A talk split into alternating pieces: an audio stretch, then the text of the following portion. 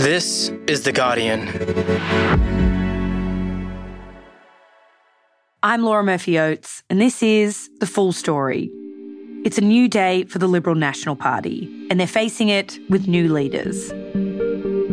Liberal MP and former Defence Minister Peter Dutton will step up as opposition leader, and Nationals MP David Littleproud, deputy leader. As rural and regional editor Gabrielle Chan describes, the new deputy leader is a bit of a shy beast when it comes to leadership. He's been seen as the kind of natural successor. Which, as political editor Catherine Murphy outlines, is in stark contrast to the high profile partisan politics of Peter Dutton. You know, he is the blunt instrument of the Liberal Party and has been for quite some time. After a disastrous election result, especially for the Liberal Party, where will these two leaders steer the coalition? And how will their decisions shape policy and politics during the next parliament? Today, the new face of the coalition. It's Thursday, the 2nd of June.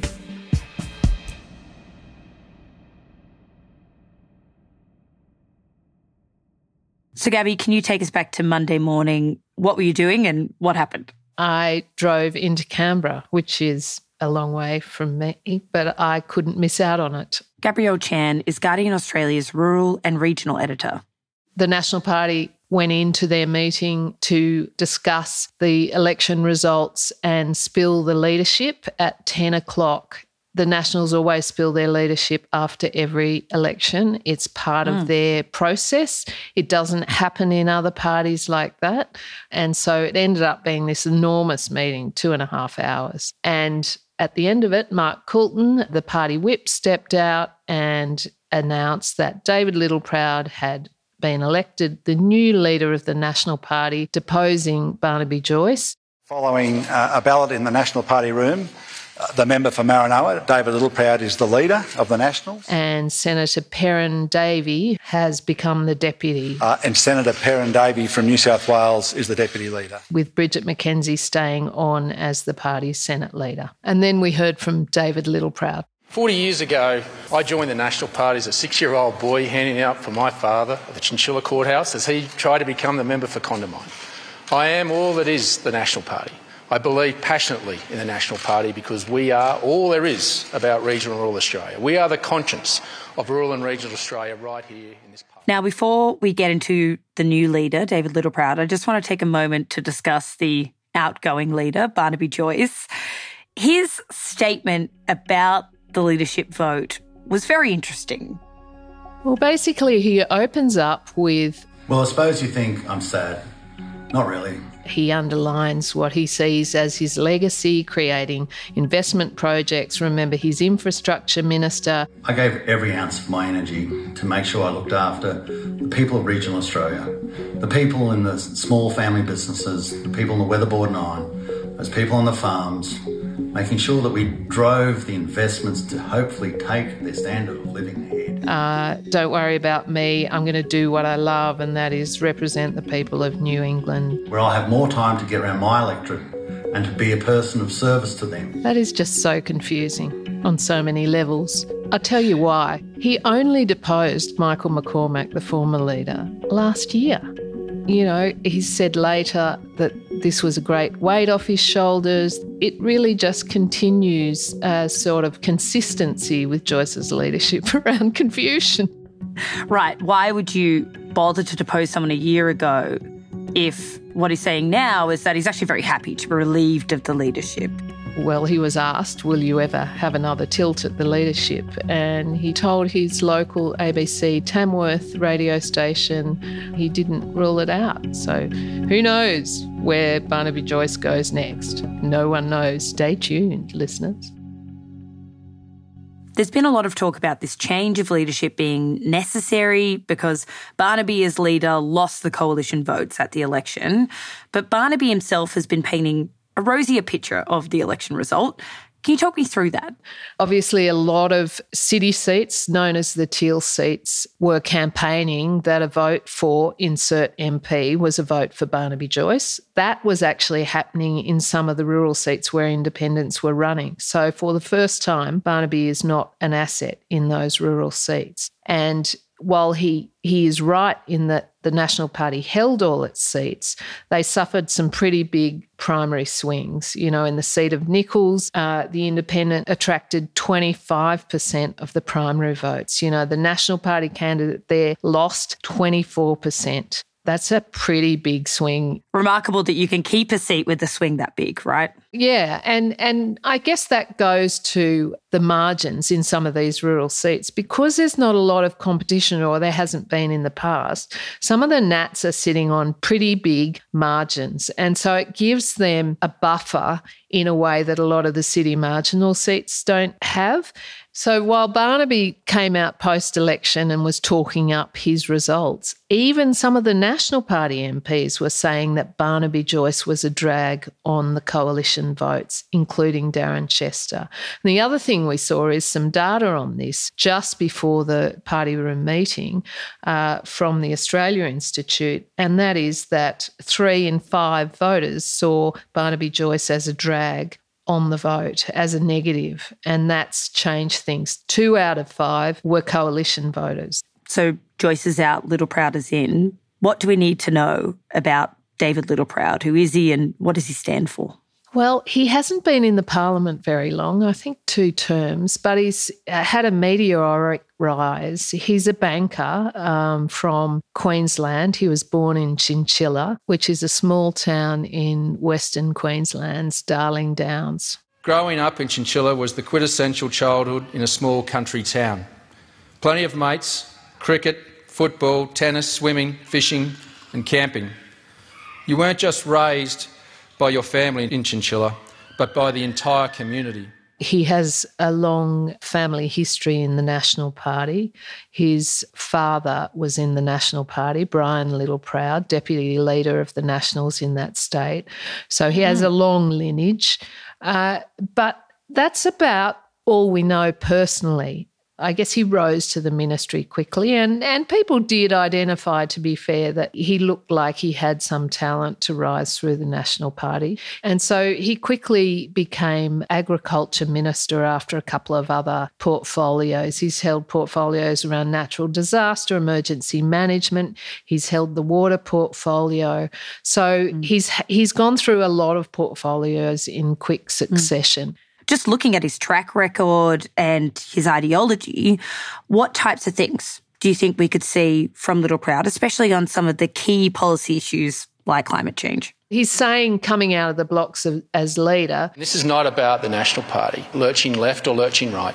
It's using common sense and being in the sensible centre. You know, that he wants to return the National Party to the sensible centre. And of course, the sensible centre is relative to everyone's eyes. I think social issues, he will be a conservative. You know, he voted against marriage equality, and that reflected what happened in his electorate. Uh, he's already said that he wouldn't buy the Labor target of 43% emissions reductions by 2030, but he is welded on to the 2050 zero target. We've made an eminently sensible, sensible decision to be part of a global community. The global community simply asked us to sign up to net zero by 2050, and our plan is about technology, not taxes. He's created a pretty interesting pilot program on carbon and biodiversity, and that allows farmers and landholders to be paid for building carbon and protecting biodiversity. So that's an interesting program, and I think you would call it, you know, a practical climate action program. And I sense that's a piece that he would like to leave as a legacy. I just want to drill down a little bit on some of the things you've just mentioned there on climate change. It sounds like he's proud of some practical programs that will do something in the regions on carbon, but last time I spoke to him was about three years ago, and there were some weasel words around climate change and whether it was caused by man and, you know, whether it was natural. He does have an interesting history on his statements around climate change. Is that right, Gabs? He does. I got the sense that he'd sort of gone off the rails, you know, down a goat track on climate change for a while. And if anything, the election results underlined how he can't stray off that path to committing to net zero by 2050. You know, and it must be said, that's a very mild target net zero by 2050. So I don't think he'll have any problems landing that, notwithstanding the feather fluffing by people like Matt Canavan. Mm. So as you mentioned, there were some significant swings away from the Nats in key seats this election. Not only that cost them their seats, but some came close. What would this move to the sensible centre mean in those seats and for the national space? Do you think that this will be welcomed? I think what it means is those key issues that the independents campaigned on integrity in government, on women's equality issues, on climate change, on water policy. If they want to return to the sensible centre, they're going to have to accept or talk about or create and formulate policies around those sorts of issues. It's no accident that when he stood up for his first press conference, he was flanked by Perrin Davey, the new deputy leader, and Bridget McKenzie, the leader in the Senate. So, two women standing behind him, trying to present this more sensible party on things like women's issues and collaborative style of politics. What could this change in direction and leadership mean for the Nationals' relationship with the Liberal Party? assuming that they stay in coalition in opposition, uh, that coalition agreement will be refreshed under the two new leaders. I think the key question for me is how they deal in opposition and remembering the National Party is really an animal of the eastern states. There is a variant in WA and they do things quite differently there. So, how the Nats and the Libs deal in opposition is going to be a really interesting point. I get the sense that Littleproud is going to be a little more easy to deal with than Joyce. And how that plays out for him in a leadership sense will be really interesting because Joyce's big selling point was always that he stood up to the Liberal Party. You know, that he had this kind of very outward facing National Party brand. And so if the Nats transition to a more coalitionist style of agreement, then, you know, that could cause problems for Littleproud amongst the more Bolshy members Poor choice of words, I know, but the more Bolshy members of the Nats. Mm, so they could become more coalitionist, or they could not remain in coalition at all. Is there any sense of what Littleproud will do? I mean, the hard part with Littleproud is he's a bit of an unknown quantity. And I think, uh, like all all of us, he's kind of making it up as he goes along. So he'll have to have those discussions now with Dutton, discussions with his own party members. He's going to have to deal with how Barnaby Joyce plays his role on the backbench. He's going to have to decide whether to give Joyce a shadow position. So all of these questions will determine, you know, how his leadership goes in future and what sort of leader he becomes. Next, Catherine Murphy on the Liberal Party under Peter Dutton.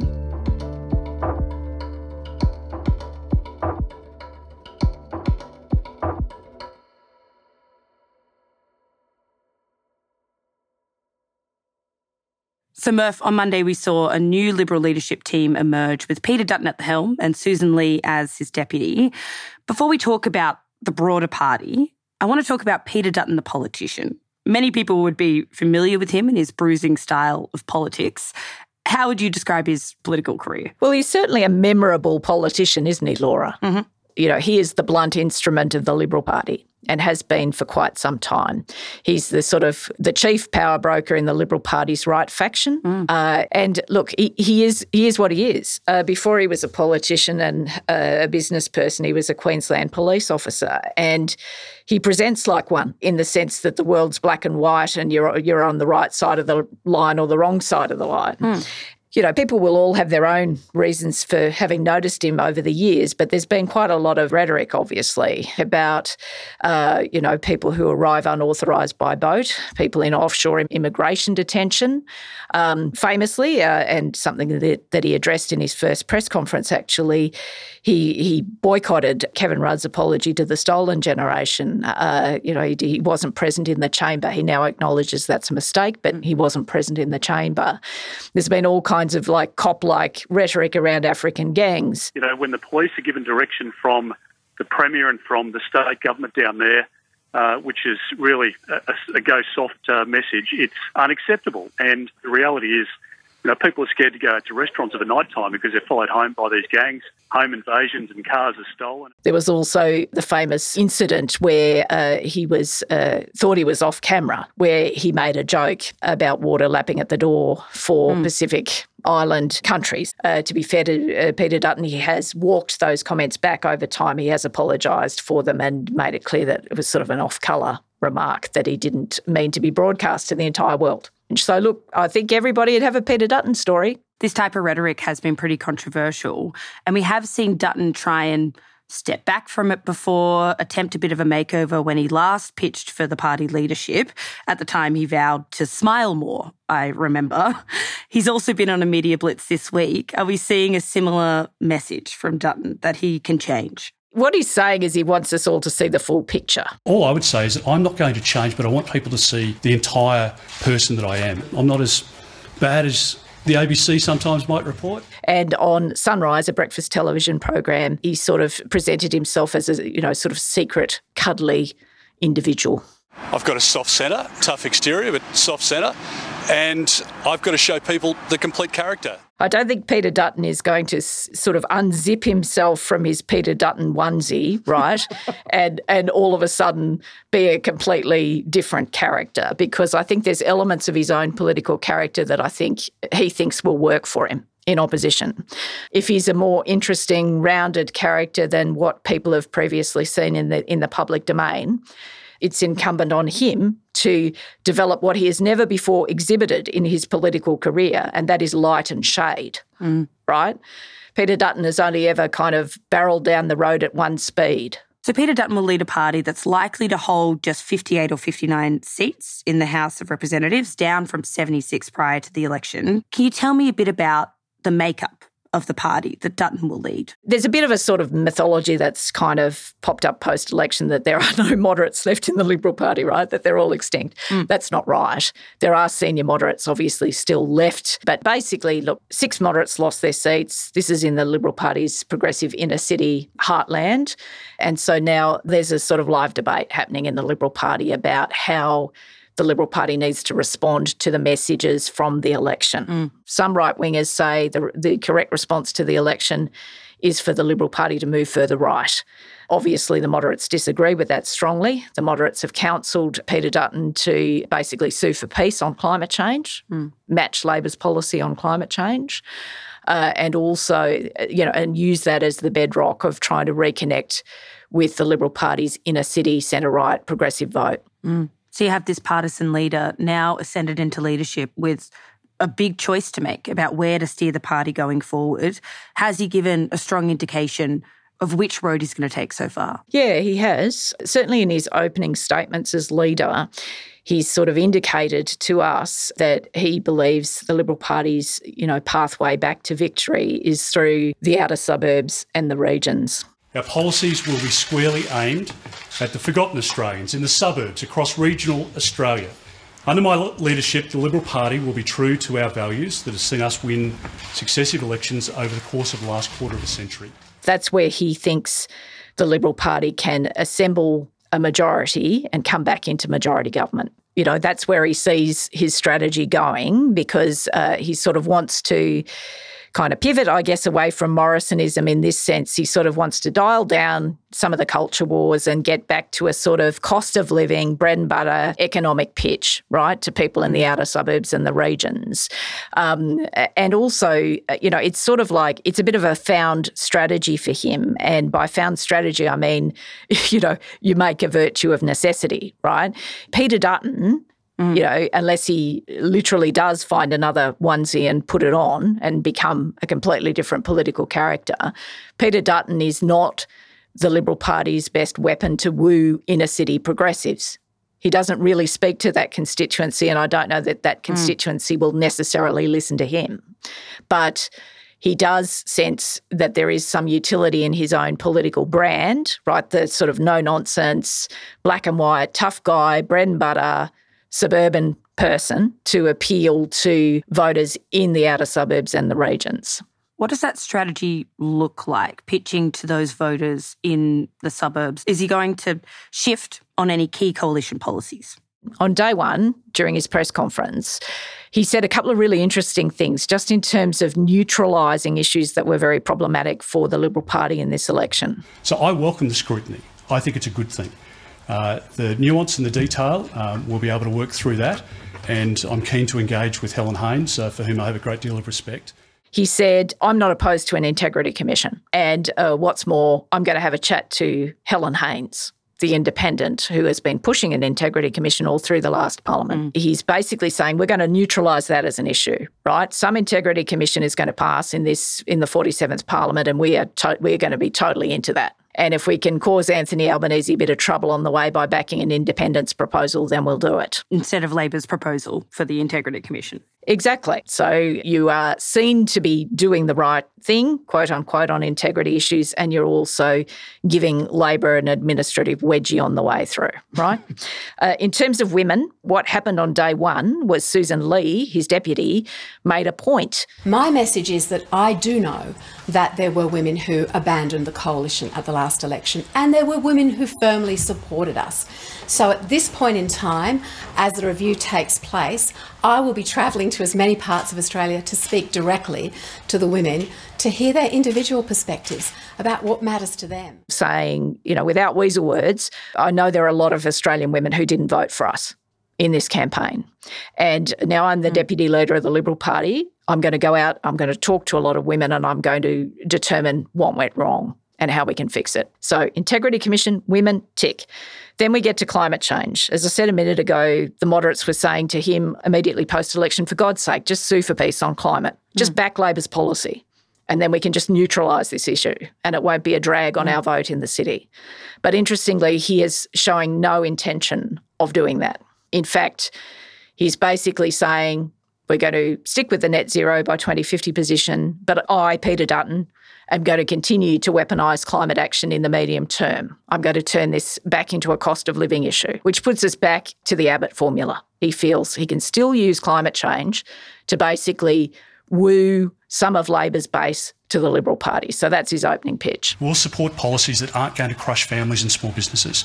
And I'm worried at the moment the Labor Party policies, uh, as they've got, make energy less reliable and more expensive.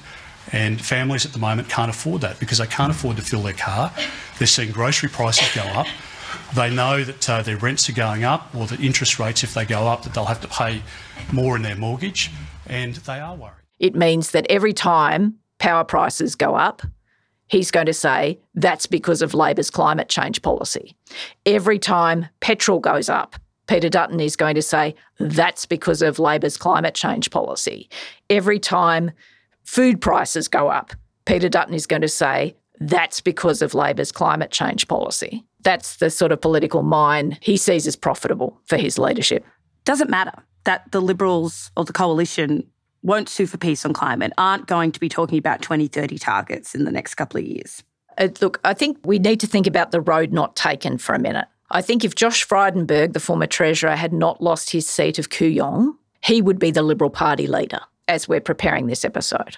Dutton would have fought him for it, but I think Josh Frydenberg would have been the Liberal leader. Uh, I think Anthony Albanese was hoping that Josh Frydenberg would be the Liberal leader for two reasons. He saw Frydenberg as a person who he could work with on climate change and also a person he could work with in terms of his Indigenous agenda, in terms of constitutional enshrinement of the voice. Albanese was certainly hoping for that sort of opportunity, perhaps to end the climate wars between the major parties. Hmm. Now, obviously, the opportunity for that disappeared with Josh Frydenberg. Peter Dutton is, is not going to do that. right? Hmm. And this plays back to his pathway to victory that he thinks there are Labor seats to flip in the regions and the outer suburbs. Peter Dutton will have to chart a pretty strong path back from where they are now, losing so many seats from this election. Can he do it, given the mandate that Labor has gotten this election and given he's got three years to come back from such a fall from grace? Well, look, it's it's a hell of a thing for the Liberal Party to work out how it can form majority government uh, after one term in opposition. I'm just talking about the electoral mathematics of it. Yeah. It's extremely difficult. A whole lot of things would have to go wrong in order for Peter Dutton to have any chance of turning this around. Basically, there is now a teal buffer between the Liberal Party and majority government. Mm. And that is that's a structural issue that the Liberal Party is going to have to deal with. It's, it's an issue that the Labor Party has been dealing with for more than a decade because of the Greens. It is genuinely difficult for the Liberals to turn this around in one term. But I think listeners should just bear this in mind, though. It is quite easy for Peter Dutton to flip a couple of Labor seats in the next federal election and push the Labor Party into minority government.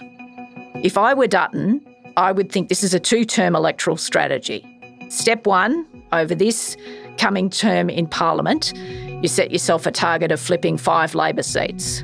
That puts Labor into minority government. So then You've got a term of minority government, which then Dutton can basically approach as a Tony Abbott like opposition leader. And Abbott was extraordinarily effective at telling the Australian people the minority government or the minority parliament did not function.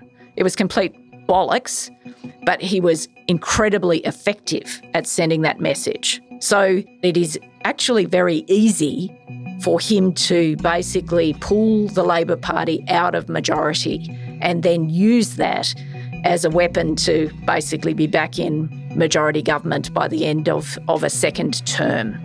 There is a pathway back. It's a hard pathway, but you can see how Peter Dutton's political brand works for that pathway.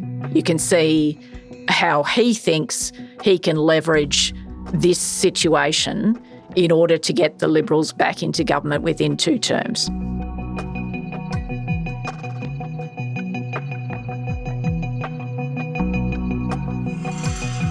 That was Catherine Murphy, Guardian Australia's political editor, and earlier Gabrielle Chan, Guardian Australia's rural and regional editor. You can read their reporting and analysis on the new coalition leaders, including Murph's piece. Peter Dutton's formula will be a bit less culture war, a lot less religion, and more traditional Liberal policy at theguardian.com. We've linked to a few of their pieces on the full story page as well. This episode was produced by Alison Chan and Joe Koning, sound design and mixing by Camilla Hannan. The executive producers of Full Story are Gabrielle Jackson, Miles Martignoni, and me, Laura Murphy Oates. If you liked this episode, don't forget to leave a rating or a review. It does help other people find the show. Okay, we'll be back with the newsroom edition of Full Story tomorrow.